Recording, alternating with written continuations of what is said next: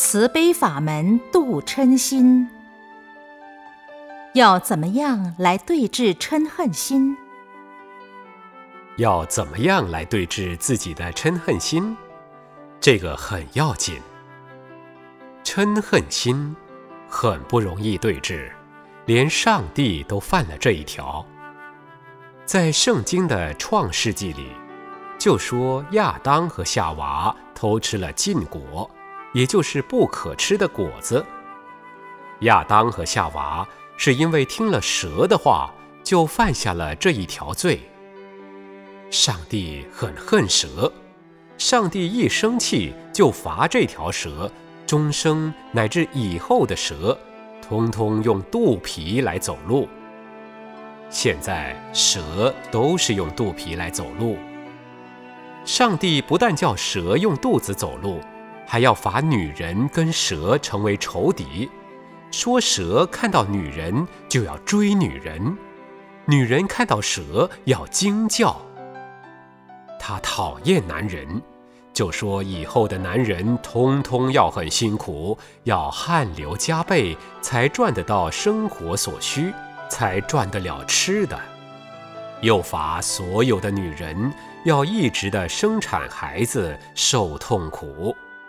啊！大家不要认为上帝会赐我们生小孩子，那是罚你、处罚你生小孩子，因为上帝的嗔恨心是最厉害的。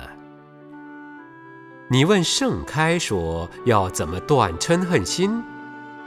假使我说你信基督教就能断嗔恨心，我相信你一定不会去信基督教。蛇就是肚子很长，连肚子里有蛋都是方的，不是圆的。这是因为心肠很狭小，没有度量，才会有嗔恨心。你要没有嗔恨心，佛教倒是有一个慈悲法门。我们常常念观音菩萨，学观音菩萨，有慈悲心。那我们的嗔恨心就会慢慢的减少了。普门品里讲，假使黑风吹起船舫，飘堕罗刹鬼国，只要你诚心称念观音菩萨，就可以离开罗刹之难。比如夫妻两个吵嘴，一吵起来呀，拿刀杀人的都有，吵得天翻地覆的。所以，这个家庭的房子就好像一条船被黑风吹起来了一样，飘堕罗刹鬼国。这时，这个家庭就像罗刹鬼国，夫妻就是罗刹鬼。家庭没有吵过架的人，当然不会知道。假使家里有吵过架的人，夫妻吵架就像我讲的这个样子。假使你能够知道念观音菩萨，慈悲心一升起来，就能够免除罗刹之难。在这个时候，你的家庭马上就风消云散，恢复了家庭的和乐和幸福。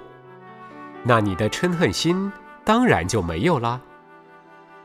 至于要怎么样改变嗔恨心的办法，很多很多。